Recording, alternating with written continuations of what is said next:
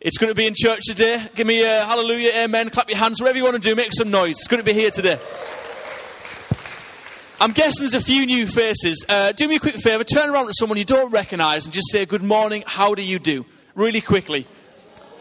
Let's be community.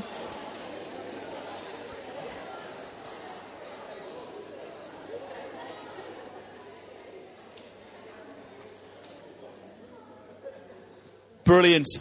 Excellent. I'm going to talk for a few moments and, uh, and then we will uh, be dedicating Baby Jemima, which is going to be fantastic. So excited. But I just want to share some thoughts. We've been doing this series, uh, we started last week, looking at what the church is. And I know for some of us, we come to church this morning thinking, that's my exact question what is the church?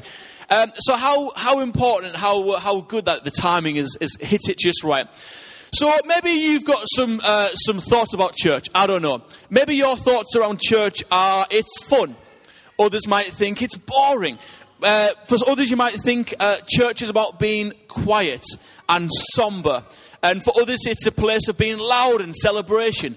Uh, perhaps it's true of us this morning. For others, some imagine church as being uh, I'm going to walk in and it's quite cliquey, I won't know anyone.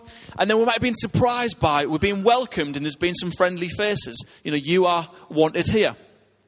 For others, uh, you might use a word like church is a bit irrelevant. And for others, we might say this, and I want to talk about this this morning church is transformative. You're probably thinking, steady on Elijah. It's a big word for, for 11.30 on a Sunday morning, transformative. But I want us to go on a bit of a journey. What does transformation mean? Transformation means going from one thing to what? Something different. Uh, the greatest picture that most of us were taught in primary school is a picture of the little beautiful caterpillar who uh, goes to sleep for a little while and suddenly uh, flaps his wings and he's a beautiful butterfly. There's a real story of being transformed. When it comes to the local church, I would argue that the local church is, is probably two things. One, it is a bit of a, a lifeboat for those who have been splashing about in the waves of life. So, for those who call this place home, we believe that actually uh, we've been rescued. That we're here, that a church is a place where we come and worship the one who rescued us. For others, uh, it's almost a lifeline. You aren't yet on the lifeboat, but still the local church offers these, these lifelines and says, actually, if you're splashing about this morning, if there's stuff going on in your life, actually, we believe as a local church that as we, through our experience of living life, that when we encounter Jesus face to face, that his transforming power changed us. Does anyone agree in, in church this morning? That's what I would argue church is. Now, obviously, you can go into the Greek and all sorts of deep stuff. Absolutely. We've even got a, a couple of vicars in the house this morning. No pressure, Elijah. But actually, that's the top and bottom of it. And that's as basic and as complex as it needs to get for us. I love church. I just do. Church is a place where people who come from all walks of life, who would never probably talk, come and converge. And we uh, fix our eyes on one thing that's Jesus Christ. And I want to talk a bit about Jesus this morning because for some of us, we are Christians, we pursue Jesus, and we get him. For others, we've heard about Jesus probably in primary school uh, but never really since. For others, we think he's a good guy. For others, we think he doesn't exist. For others, we just don't care.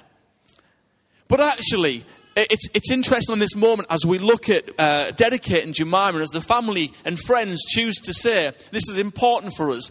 It's, in, it's really special, isn't it, to slow down for a moment and think, why? Why are they doing this? What does this mean for all of us? So, what makes church so great? That's my question uh, this morning. So, our series, uh, which is uh, behind me, the Jesus Driven Church, has re- really been looking at what is the church about? Why do we do what we do? Just again, looking at the basics of what does it mean to be a Christ follower and to gather here. I was recently in Rwanda. Uh, my job, I do quite a bit of traveling. And uh, I was in Rwanda and I was talking to one of the local bishops there. And uh, hands up, just a show of hands quickly, if you've ever been to Rwanda. Anyone ever been there? It's a beautiful place. Um, and uh, quite a few years ago, there was a genocide. There was 100 days of war and, and a million people dead. That's, I mean, do the maths. Crazy. And I was talking to the bishop, and he said that what happened is, uh, is suddenly there was someone like me with my neighbour. We were friends for years. After, after a few years, the government began to say that my neighbour was a bit more superior to me, and then gave my neighbour permission to come and do bad things to me kill me, burn my house down, um, you know, just awful things. So within a few days, half of the population mobilized against the other half. Conflict. So, so a quarter of that population fled over the border uh, to uh, Uganda. That left a quarter of the population, and a million of those guys were butchered. So it wasn't just stories of people who didn't know each other. It was stories of people being mates for years, who socially the government had, had put a line between. It had been people who, who had been leading churches, and suddenly they'd gather people out of safety, and then, and then people wouldn't leave the building. There were stories of dads turning on kids and, and, and wives and whatever else. Literally, the country was in ruins. So as I sat there listening to this, this bishop, as he's telling me about his story, his story and how his family were, were, were executed, he said this, and I love this. He said, after it all settled, the government came to us as the local church, and the government said this. We realise that as a government, we haven't got policies for reconciliation. We can try and get people to talk, but it just doesn't do it justice. Uh, we realise, as other faith groups, that we haven't really got the answer uh, to, for people to lock eyes with each other, perpetrator and victim, and to see lives changed. This is what, this is what the president of the country said. Only the local church has the power to do that. And I was thinking on that. Why does only the local church have the power for reconciliation? We can all forgive. Forgiveness is tough, isn't it? Has someone ever wronged you and it just takes years? And the longer you think on it, the more it, it, it kind of it churns over in your mind, uh, in your body. You know, your anxiety kind of your levels build. But he was addressing actually the local church through Jesus realizes that the story is of, of a redemptive nature. That we forgive because we've been forgiven. And I thought that was so powerful. As this guy was there with tears running down his, his face, he said, Over 20 years, we've sat thousands and thousands of people down. One has been the victim, and the other has been the perpetrator, who's probably ended that, his, his family's uh, life uh, uh or, or something, whatever. Fill in the blanks. And I'm thinking that is so powerful. And we can gather this morning and think, what is the church about? What does the church mean? Matthew 28, which is in the New Testament, it's, talk, it's, it's, it's one of the parables of Jesus. And, and Matthew, Mark, Luke, and John. Uh, it's just stories about how Jesus met people face to face. Uh, and what, what he said to people who were on the margins, on the outside, people who dragged situations uh, to him and said, Look, I've got this going on. I'm trying to find the answer. I've heard, Jesus, that you are the answer. And we're introduced to this narrative. I just want to kind of touch on it quickly. But, um, but it's Jesus' last words on earth. Last words are interesting, aren't they? I've been Googling famous last words. I want to share a couple with you. Are you up for it this morning? Love it. I've thought, you know, occasionally, what would my last words be? Would it be profound, eloquent? Would poets write about it for thousands of years? Probably not. Um, you know, what is it? Let's look at a couple. This guy, Karl Marx, a famous philosopher, his last he said, last words are for fools who haven't said enough. I thought that was quite funny. Let's move on. There's a few.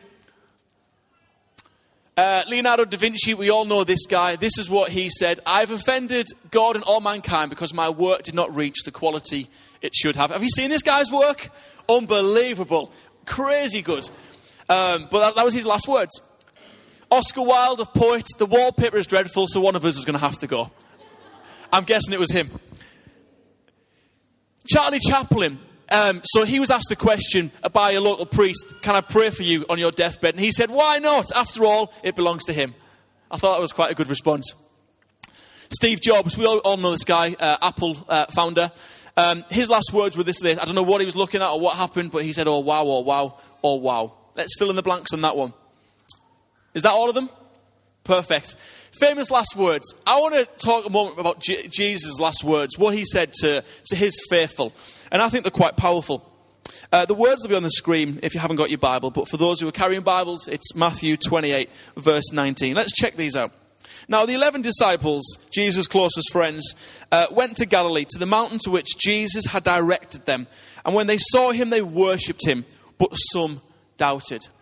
It's quite interesting today that some of us are worshipping and others doubt in the same situation 2,000 years on. And Jesus came to them and said, All authority in heaven and on earth has been given to me. Go therefore and make disciples of all nations. That means tell people about me. Baptize them. We had a baptism service a few weeks ago here. It was just wonderful. Uh, hearing a, a, young guy talk about his journey of faith, seeing his, his parents well up, uh, uh, just experiencing the journey that he's been on. Again, it's just transformative power, and it's available for us today and uh, baptizing them in the name of the Father, the Son, and the Holy Spirit, teaching them to observe all that I have commanded you. And behold, I am with you always. I'm with you. I've got you. I won't leave you. I love that. And I thought it was interesting how Jesus said, Do all that I've commanded you. Uh, and, and actually, Jesus in the New Testament, just Google it later on, he commands us to do 49 things. Google it. Dead interested. Most of us do it anyway. It's just great things like honor a marriage, living life right, not dodging corners. It's the basics, but he's encouraging us to do this thing right. So even if we leave today saying, ah, Jesus is a good guy, I'm just going to rest this whole kind of thesis on just he's a good guy. Well, he's a great guy, isn't he? Because he's telling us to run the race right, to finish strong, uh, to, to be a great example. So Jesus' last words are great. They keep it simple. But to understand the power behind those words, we have to delve into the chapter before, which is Matthew 28. You might have heard this story. There's kind of a few times where people come to church. It's usually, we call it hatch, match, and dispatch. And it's, it's kind of the time where some of us come and check church out. But, uh, but actually, you might have heard this story um, Christmas, Easter, we tell the same thing. But just check these words out for a moment. But the angel said to the woman, This is after Jesus has been crucified. Which, by the way, there's more evidence that Jesus Christ was alive and crucified than there was of Julius Caesar. Over 500 uh, eyewitness accounts written about this guy, Jesus, who said some pretty remarkable things about himself. And, uh, and, and said, Do not be afraid, for I know that you seek Jesus who was crucified. He is not here, for he is risen. And he said, Come and see the place where he lay. Then go quickly and tell his disciples that he has risen from the dead. And behold, he is going before you to Galilee, where you will see him. See, I've told you. So they departed quickly from the tomb with fear and great joy. I mean, what a moment. You ever seen a dead guy come to life? Incredible. Is it real? Is it happening? Do our eyes believe us? Are we, are we a part of history right, right here? That great excitement moment? Only thing I can compare it to is, is watching England play. On the edge of, on the edge of history thinking, I'm alive when history's been rewritten. I can't believe it. I wasn't around in 66, but we might just do it. And then we failed. But actually, imagine being in a moment of history. Imagine being on the edge of something so unbelievable, but so powerful for humanity. And there you are in the story. I think it's, it's incredible. So they departed quickly and ran with great joy to tell you, the uh, disciples. Of course they did. And behold, Jesus met them and said, Greetings.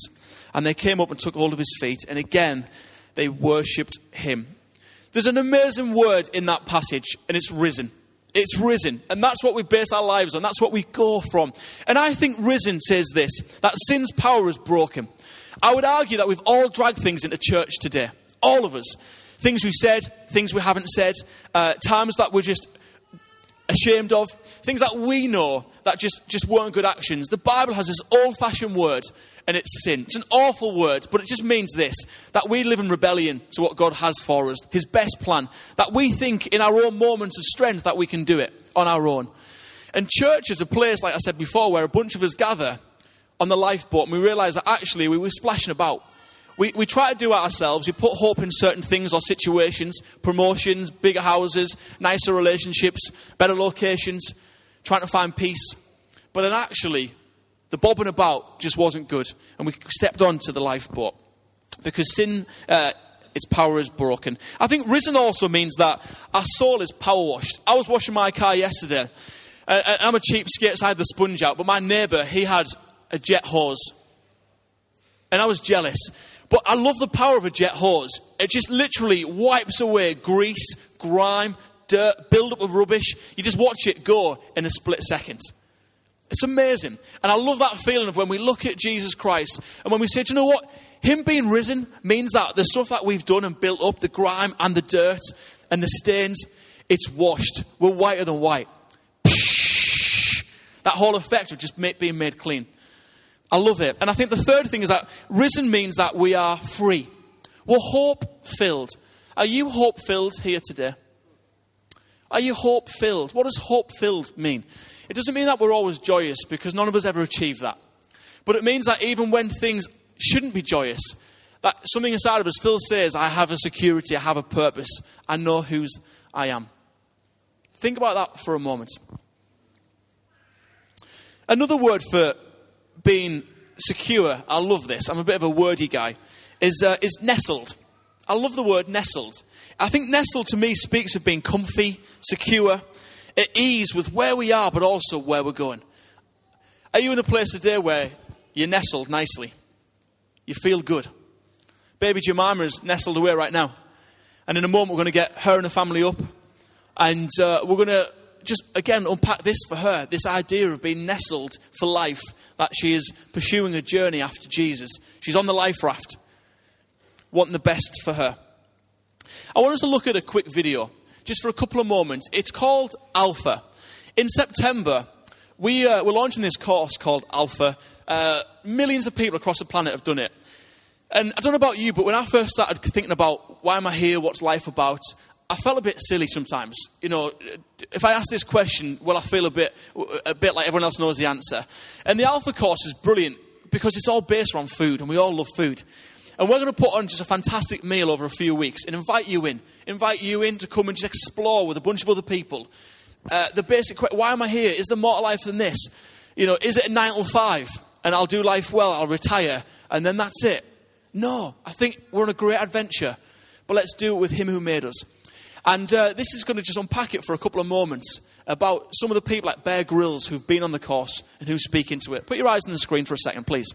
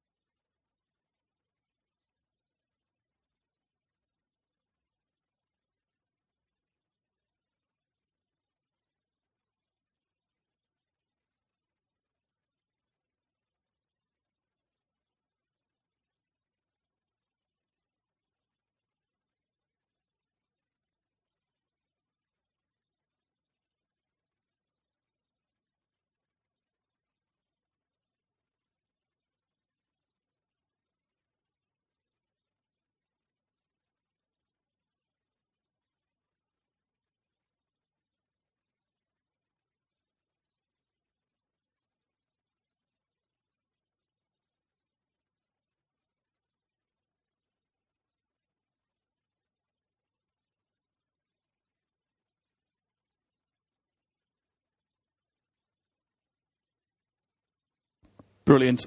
Join us on the journey. It'd be great to see you. It'd be fantastic.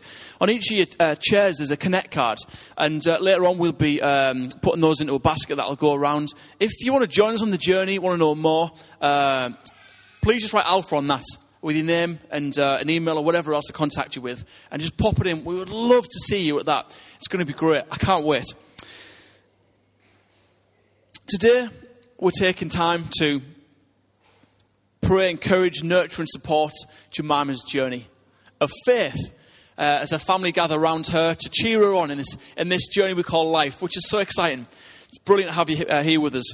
And um, Ben and Rhiannon have acknowledged their responsibility uh, and come before us to dedicate themselves and Jemima before God and His will for their lives as a family. As a church, we believe that dedication more closely follows the biblical pattern of infant baptism. Um, And what we're doing today does not impart faith or forgiveness necessarily, uh, but it is Ben and Rhiannon's public acknowledgement that they have a spiritual responsibility for the Christian nurture of Jemima. I'd love to invite you guys up to come and join us. Let's give them a round of applause. You guys are all looking fabulous today, looking great. There's going to be a couple of parts to this. There'll be a bit where they say we do, and there'll be a bit where you say we do as well. Hello, good to see you. You won't cry, will you? You won't cry? Look at all those people cheering you on.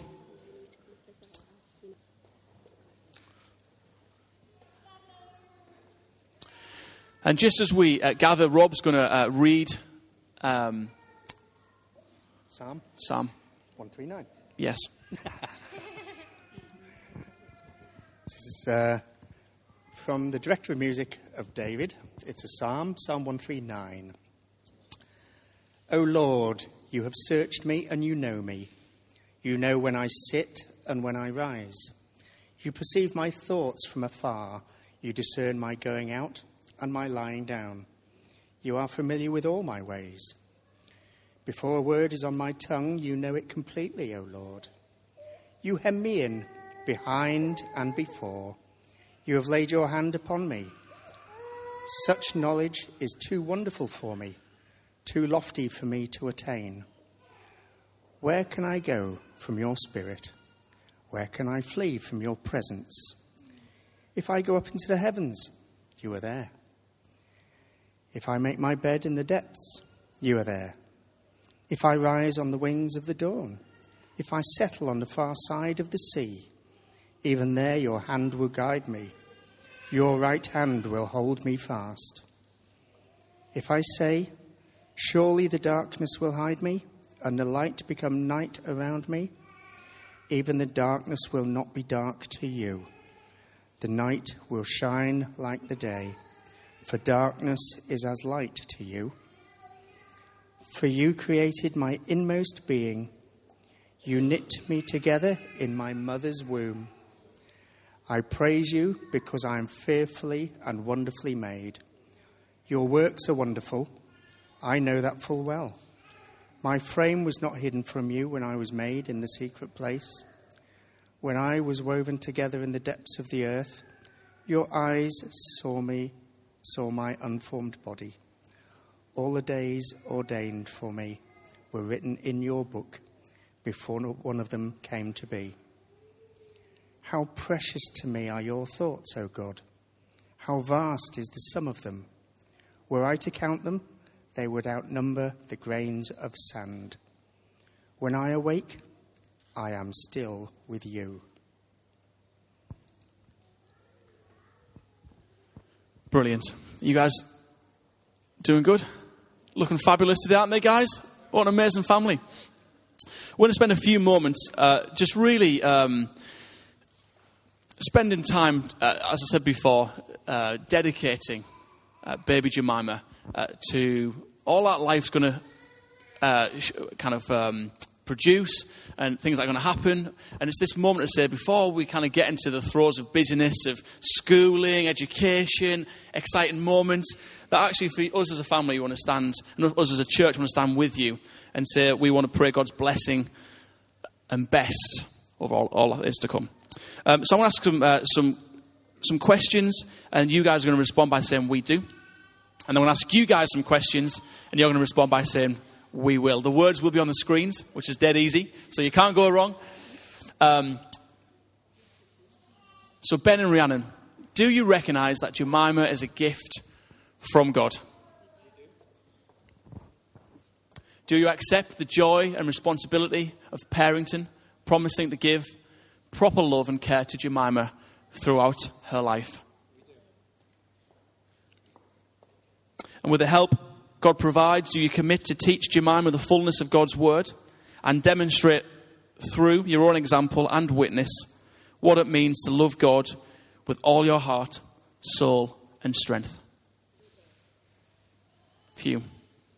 Brilliant. To Ben Rhiannon's family and to the congregation.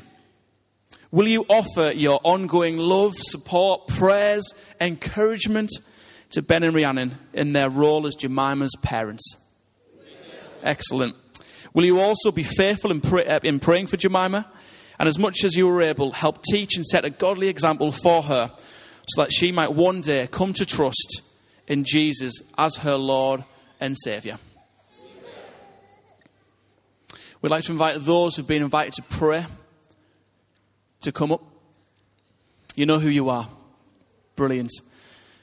We've also asked Teresa and Keith as well, who are on the leadership here at our church, um, to come and present a gift from the church and to offer a prayer as well.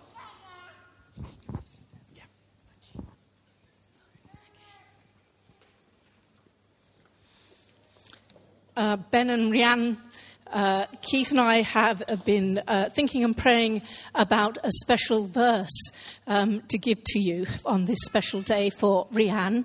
Uh, interestingly enough, Rob, that was one in the frame from Psalm 139, but actually, um, so that's God's blessing on that. But there are two that we have. Um, going to share with you. Keith's going to share the first one because it was from him, and I'll share the second one because it was from me. The first verse was really it's kind of a cheat in that it's from the book of Samuel and it's all to do with dedicating Samuel. But I just really felt it was it applied to Jemima, and so we we we, we said this child rather than he, if that's okay. I know it's slightly it's probably heretical or something, but um, but it's just but it's just I give this child to the Lord. For her whole life she shall be given to the Lord.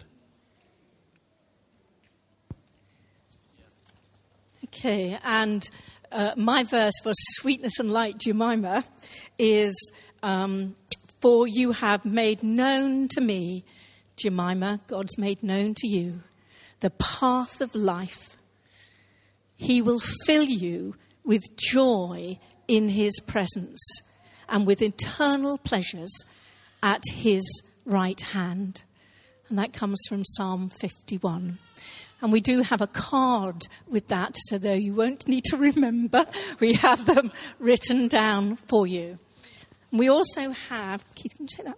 We also have a small present. One is a sort of initial teddy bear Bible for you to start sharing God's word with Jemima.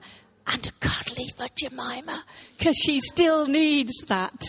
So there we do. That's with love um, from every, everybody here at Teesside Vineyard. We're going to spend some time now just praying over Jemima, and each of the people here have been asked to um, spend some time praying over her. So I think I'm going to start at that end, and if we pass towards back to me here, if that's okay.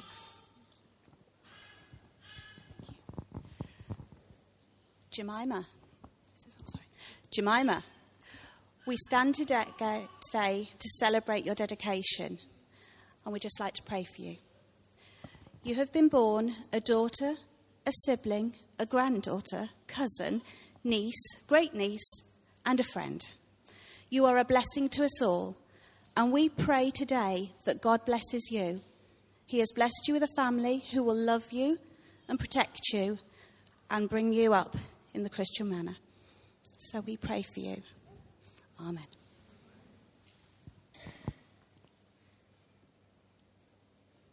Lord, I just want to give thanks for Jemima. Thank you for the new thank you for the new life that she is. And thank you that as their family grows, that their love grows also. And I just want to pray that the Lord's love and peace comes into the household. And it will be needed. And I just pray that when it is needed, it's there. And the love and the peace of the Lord is with her always. Amen. I just want to pray for something slightly differently. I want to turn the attention more to uh, Ben and Rianne as they uh, go on this journey with Jemima. Um, I just felt really appropriate for those that kind of believe if you just want to reach out a hand because this doesn't just come from me. Um, so, Lord, I really thank you for Rianne and Ben and their family. Lord, I thank you for all that they bring to the life of this church, Teesside Vineyard. Father, I'm really thankful for their relationship and their marriage. Lord, I pray that you bless this marriage and their union, make it strong, honest, and rooted in you. Bind them together closer and unite them, both as a close and wider family unit. And Lord, guide them as they parent Jemima together. Being a parent is really challenging, but it's absolutely wonderful. What a great journey. Lord, as they go on that journey, give them energy, give them compassion, give them grace, give them wisdom. But Lord, most of all, just give them loads of joy. Lord, bless them with wonderful memories and adventures as they commit to serve you in their daily lives. Overall, may this amazing family know you as their provider and their friend. Lord, we pray for amazing faith conversations and a real glorified presence of Jesus in their lives as they grow together. Amen. Thank you. I had a, a, picture for Jemima, and uh, I was kind of trying to think, well, what, what's this about, Lord? And it was a picture, a very simple picture, of a young chick being hatched from an egg. And I thought, crumbs, that's a bit, you know, that's dead easy, Lord. What's, what's all that about, kind of thing. And, and the Lord seemed to be just focusing me on, on the bits of the shell after the chick had hatched. And I felt that what God was saying is that Jemima, in a sense, against the odds, is, is here. And, and there's maybe sort of bits of baggage surrounding that. And God wants you to put that to one side and just celebrate Jemima and say, do you know what? Let's just go for it. And let's just put her at the center because God will bring her through. Whatever's happened and whatever circumstances might be, she's going to be brilliant and she's going to really grow. And another bit of that, as I was kind of thinking, is there anything else about that picture? I felt God was speaking, uh, as George was mentioning, about you as parents. And I felt God was kind of saying, don't be overprotective. Don't be. be because this dedication is giving Jemima to the Lord and it's trusting the Lord in all things. You do your bit, but don't be overprotective because God is going to protect and protect you too as a couple. And that's not a telling off. It was. It was a head teacher telling off. um, Jemima. In the Bible, in the Old Testament, Jemima was the youngest daughter of Job. And she was renowned for her beauty. And you can see that here, can't you? She is definitely a beautiful little thing. And she, against the sort of traditions of the time, she was given an inheritance from her father, and that was unusual for women in those days. And one of the, the verse I read out was about joy. And I want to pray over Jemima joy for her future as her inheritance from God and beauty from within as her inheritance from God. That people who see her and know her in the future will see her as a beautiful child and then adult of God who is full of joy. And we pray that over you, Jemima, now. And we just ask God to bless all of these prayers we ask the Holy Spirit to come and touch her, to uphold her, to protect her, to give her joy. And everybody said, Amen. Amen. Let's give them all a hand. That's fantastic. Beautiful. So good. Ben's face. Oh, that word. Brilliant. Incredible. Well, what a joy to be here. Um, we're going to sing, uh, going to end with. Uh, so that's two. Yeah, with two songs. Uh, we're going to uh, we're to stand um, for a couple of uh, songs now as we raise the roof, celebrate uh, all that's been happening today. If you filled in one of those connect cards, which has been on your chair, uh, this is the moment where we'll be inviting uh, you to pop that into the baskets as popped round. If you're a visitor in church today, this is not for you at all, this next bit. Uh, but for those who call uh, Teesside Vineyard home, this is our moment uh, to give, uh, to give and to uh, and to present that stuff as well. So, can I call a horse forward as we get into the next couple of songs?